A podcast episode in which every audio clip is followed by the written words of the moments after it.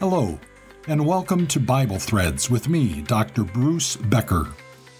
The Bible can be intimidating, right? How do we make sense of it all? And what does it mean for our lives?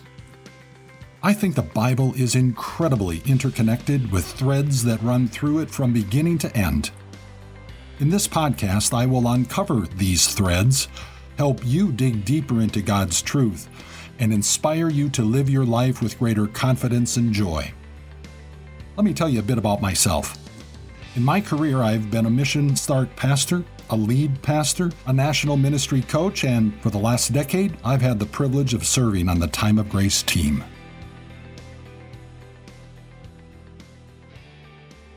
Today, we continue with our series that I've called The Grand Ands of the Bible. In this series, we are taking a look at important pairs of Bible words connected with the word and. In our last episode, we looked at heaven and earth. We explored the many facets of how this phrase is used both uh, in the Old and New Testaments.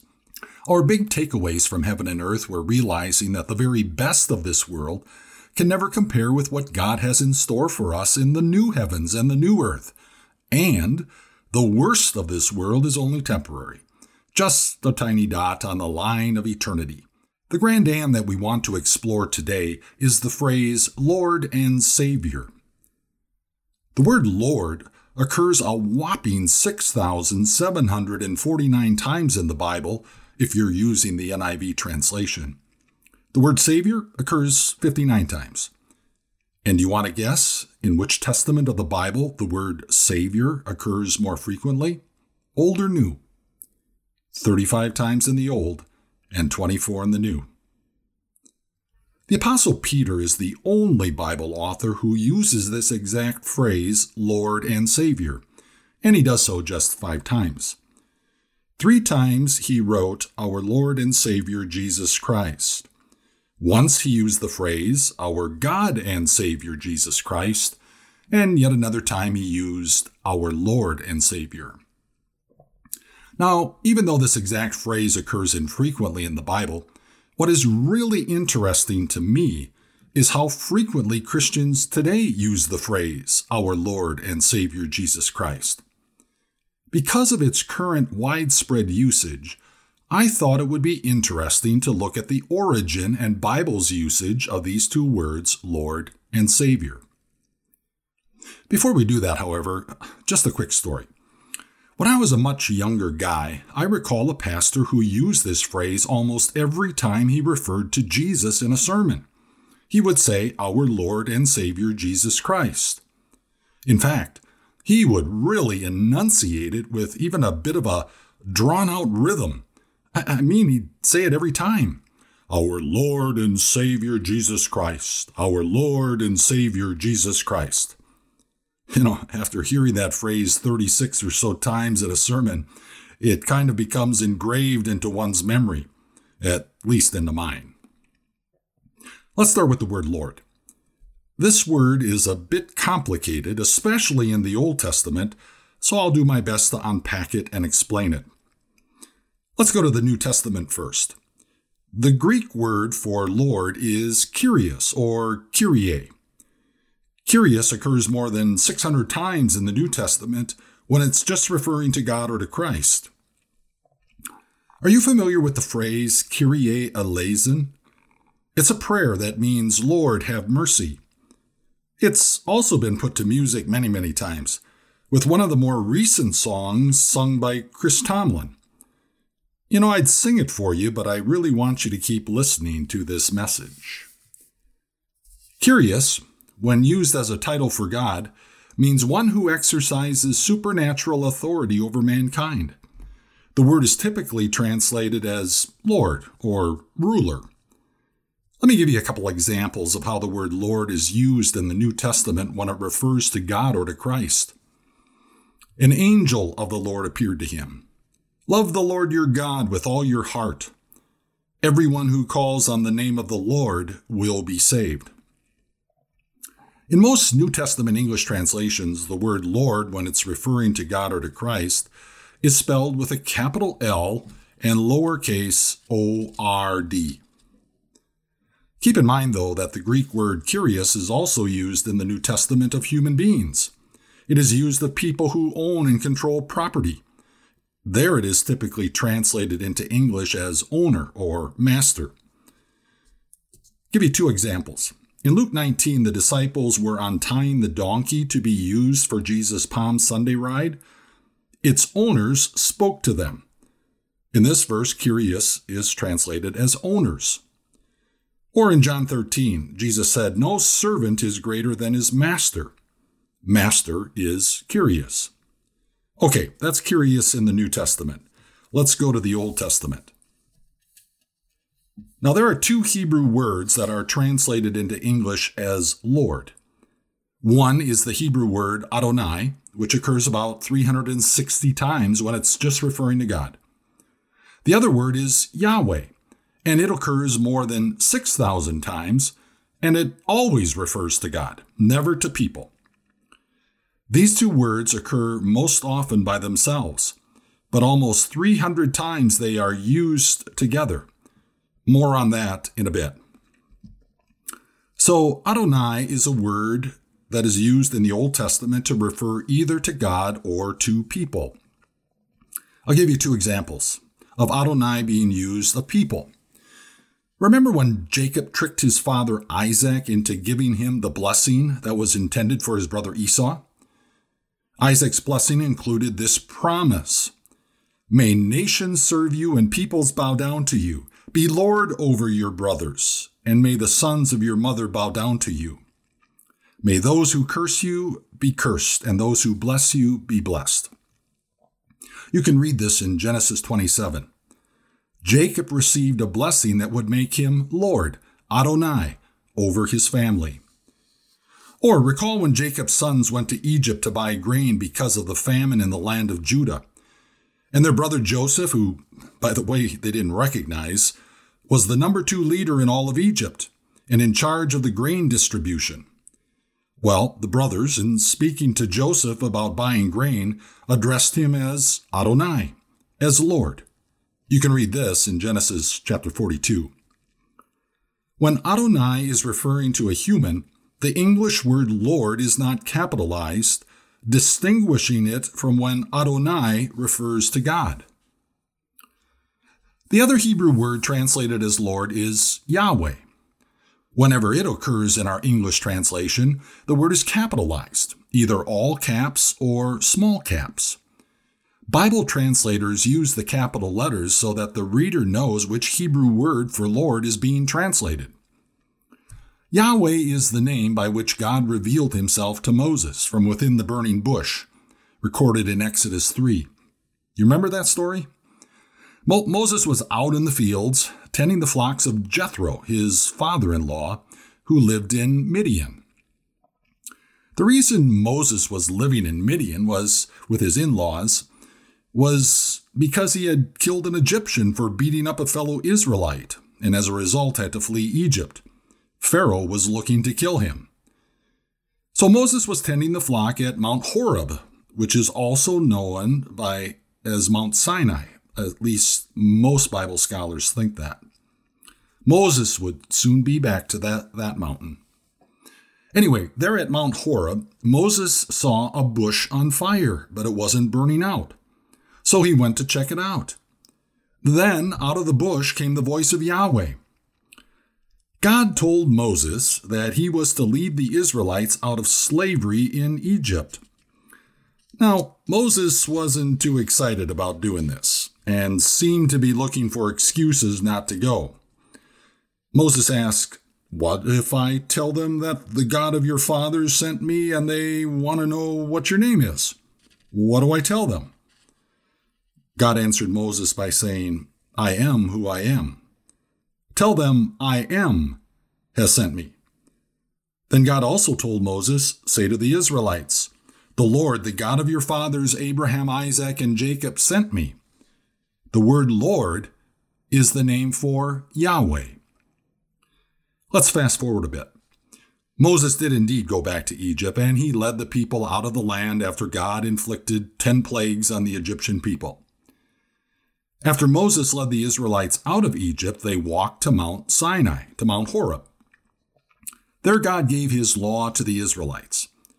There on the mountain, Yahweh revealed more insights into the kind of God he was. This is what he told Moses The Lord, the Lord, the compassionate and gracious God, slow to anger, abounding in love and faithfulness, maintaining love to thousands and forgiving wickedness, rebellion, and sin. Yet he doesn't leave the guilty unpunished. Yahweh revealed himself as the God of grace.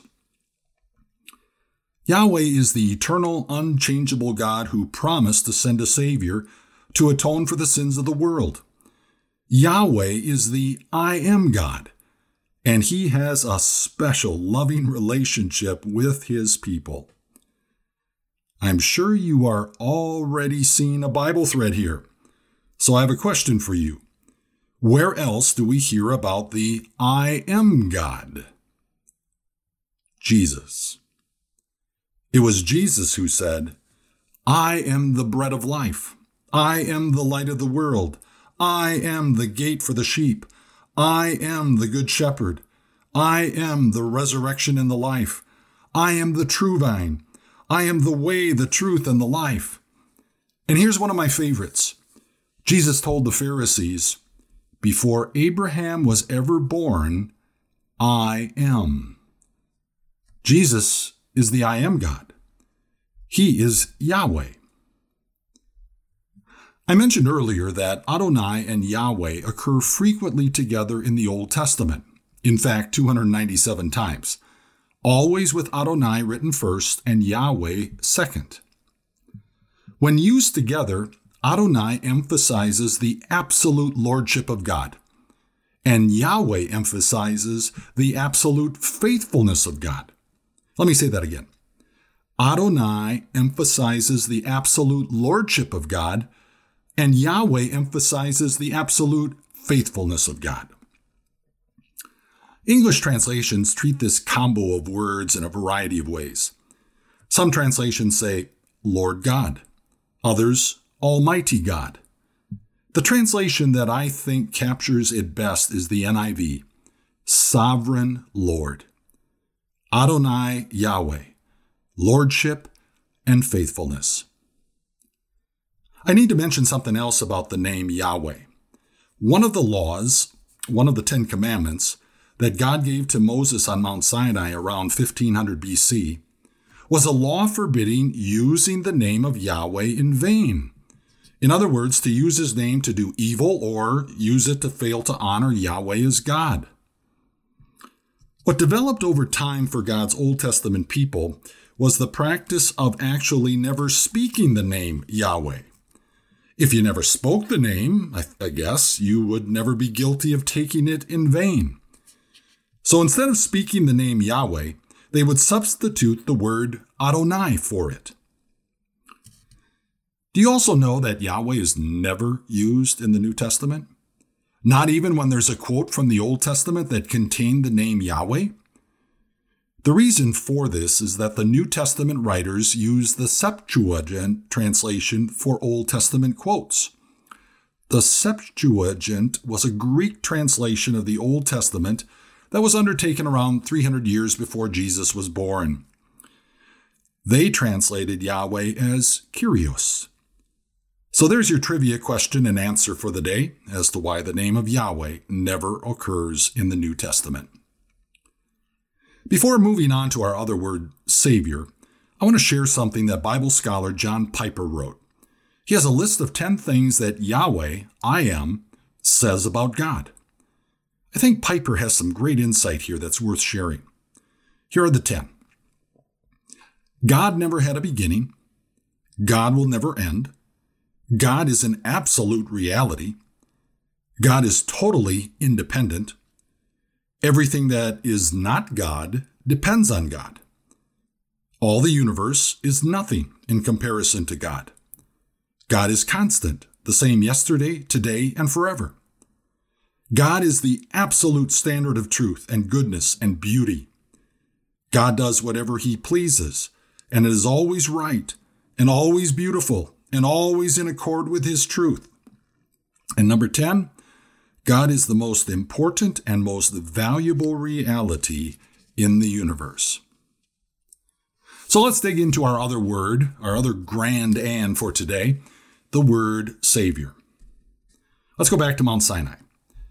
Yahweh revealed himself as the God of free and faithful grace, with an unconditional love that moved him to promise a Savior who would atone for the sins of the world. Yahweh delivered on that promise when his son arrived on planet Earth as a baby born in Bethlehem. Now, even before Jesus was born, an angel appeared to Joseph in a dream to announce why the Son of God was leaving heaven and coming to earth. An angel of the Lord appeared to him in a dream and said, Joseph, son of David, do not be afraid to take Mary home as your wife because what is conceived in her is from the Holy Spirit. She will give birth to a son, and you are to give him the name Jesus, because he will save his people from their sins. Because he will save his people from their sins. That's the why of Jesus leaving heaven and coming to this earth. Yahweh made a promise. He delivered on that promise. And he revealed that promise in the very name that God himself gave to his son, Jesus. Do you know what the name Jesus means? It means Yahweh saves. By the way, there's a name in the Hebrew language that also means Yahweh saves. It's the name Joshua. Jesus as our Savior from sin is what is top of mind when we hear the word Savior. And it should be top of mind because Jesus as Savior changes lives and eternities. Being saved from sin is the ultimate gift of God's grace. But there's another aspect of the word Savior, one worth exploring in the Old Testament. In 2 Samuel chapter 22, we find a song of praise composed and sung by King David. In it, David gives praise to Yahweh for delivering him from the hand of all of his enemies, and specifically from the hand of King Saul, who repeatedly tried to kill David. The opening stanzas of this song sum up this very lengthy song. David wrote, The Lord is my rock, my fortress, and my deliverer. My God is my rock in whom I take refuge, my shield and the horn of my salvation. He is my stronghold, my refuge, and my Savior. From violent people you save me. I call to the Lord who is worthy of praise and have been saved from my enemies. Did you catch that? He is my stronghold, my refuge and Savior. From violent people you save me. The Lord, Yahweh, is a Savior also from David's enemies. David repeats the reference to Savior in eight of the Psalms he wrote, and did so rather consistently. He either said, God my Savior, God your Savior, or in one case, God their Savior. Other psalm writers also referred to God as Savior. In Psalm 79, Asaph wrote, Help us, God our Savior, for the glory of your name, deliver us and forgive our sins for your name's sake. Here, Asaph is referring to God as a savior from sin as well as from his enemies. The sons of Korah wrote several psalms with references to God our Savior. Even Ethan the Ezrahite wrote a psalm in which he quoted David as saying, You are my Father, my God, the rock, my Savior. Have you ever heard of the guy by the name of Ethan the Ezrahite? He was a wise guy. Well, rather a man of wisdom. In fact, he was the gold standard of wisdom that even King Solomon was compared to. All told, there are 13 Psalms that refer to God as Savior, either a Savior from the enemies of God's people or a Savior in the context of repentance and forgiveness. Don't ever forget that the Savior in the Old Testament is our Savior too. Another Old Testament author, the prophet Isaiah, used the word Savior multiple times, 10 to be exact. The prophet Jeremiah made a couple of references to the Lord, our righteous Savior. To round out the Old Testament authors, Moses, Hosea, Micah, and Habakkuk each had a single reference to God as Savior. So we see the word Savior threaded throughout the Old Testament. In the New Testament, there are 34 references to the saving work of Jesus that had been promised by Yahweh in the Old Testament. Now, as I, I, mentioned earlier, it was only the Apostle Peter who uses this exact phrase, Lord and Savior. So let's dig a little deeper into the context of Peter's second letter and take a look at the five times he uses the phrase Lord and Savior. Peter's second letter begins Simon Peter, a servant and apostle of Jesus Christ, to those who, through the righteousness of our God and Savior Jesus Christ, have received a faith as precious as ours. What jumps out at me is that Peter declares Jesus not only as Savior and Christ, but also declares him to be God. Peter uses the phrase Lord and Savior 10 verses later and it contains an awesome promise. He says, Therefore, my brothers and sisters, make every effort to confirm your calling and election. For if you do these things, you will never stumble, and you will receive a rich welcome into the eternal kingdom of our Lord and Savior Jesus Christ. Wow. What a promise. The third time Peter uses our grand and for today is in the context of a stern warning against false teachers. Listen to what Peter says. These people are springs without water and mists driven by the storm. Blackest darkness is reserved for them, for they mouth empty, boastful words, and by appealing to the lustful desires of the flesh, they entice people who are just escaping from those who live in error. They promise them freedom, while they themselves are slaves of depravity. For people are slaves to whatever has mastered them. If they have escaped the corruption of the world by knowing our Lord and Savior Jesus Christ, are again entangled in it and are overcome. They are worse off at the end than they were at the beginning. The fourth occurrence of this phrase, Peter is about to tell his readers about the Lord's return on the last day. He encourages them to look back in order to look forward. He said, Dear friends, this is now my second letter to you. I've written both of them as reminders to stimulate you to wholesome thinking. I want you to recall the words spoken in the past by the holy prophets and the command given by our Lord and Savior through your apostles. Peter's final reference to Lord and Savior is probably the most familiar to most Christians. It is how he closed this letter. Therefore, dear friends, since you have been forewarned, be on your guard so that you may not be carried away by the error of the lawless and fall from your secure position. But grow in the grace and knowledge of our Lord and Savior Jesus Christ. To him be glory both now and forever. Amen. Have you ever heard of a Bible scholar, pastor, and author by the name of A.W. Tozer? Maybe not. He died almost 60 years ago, but his writing lives on. Regarding Peter's use of Lord and Savior, Tozer had this to say Jesus means Savior. The Apostle Peter did not proclaim Jesus only as Savior, he preached to them Jesus as Lord and Christ and Savior, never dividing his person or his offices. Peter, who once denied even knowing Jesus, he wanted his readers to know the complete Jesus Lord, Christ, Savior. Tozer wrote a book that I would recommend to you. The title is The Pursuit of God. It's a fairly short book, about 100 pages, but packed with great insights. You can get it online or from your favorite bookstore. Lord and Savior. It's one of the grand ands of the Bible. It's one of those Bible threads that weaves through the entire Bible.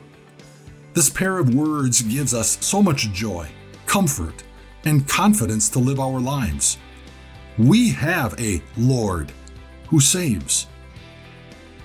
If you'd like a deeper perspective on the power of the word and as it is used in the Bible, I invite you to go to timeofgrace.org and watch or listen to Pastor Mike Novotny's seven part message series entitled The Power of And.